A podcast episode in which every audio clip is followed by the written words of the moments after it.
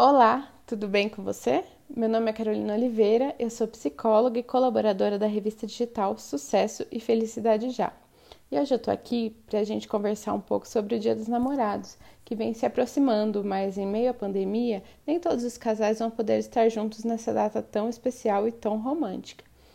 Todos os anos, em 12 de junho aqui no Brasil, a gente comemora o Dia dos Namorados. Só que nesse ano, com tudo que a gente está vivendo, a imaginação terá que ser ainda mais utilizada, porque muitos casais não vão poder estar juntos presencialmente por conta da quarentena que vem sendo recomendada em todo o país.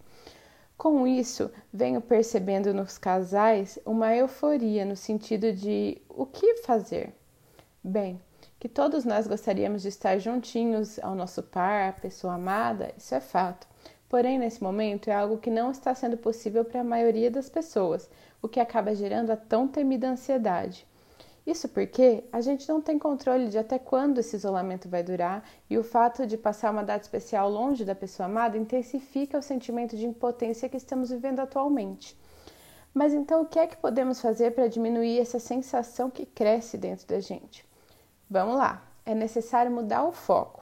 Percebo que é uma preocupação em não poder estar com a pessoa amada, e é isso que gera em nós sentimentos desagradáveis como frustração, perda de controle, raiva, desespero, o que é normal.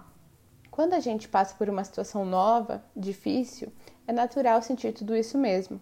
Que tal então pensar sobre maneiras de se fazer presente, mesmo que longe, nesse dia tão especial? Tenta pensar no que você faria caso a gente não estivesse passando por esse período de isolamento. E a partir daí você tenta adaptar à sua realidade atual. Um jantar com chamada de vídeo? Um presente enviado, talvez? Que tal uma carta? Ou uma música que seja significativa para o relacionamento? O que é que faz sentido para você? Deixa a sua imaginação fluir.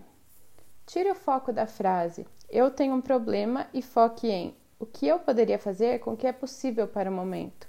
Esse questionamento vai abrir infinitas possibilidades e a criatividade pode ser utilizada sem limites.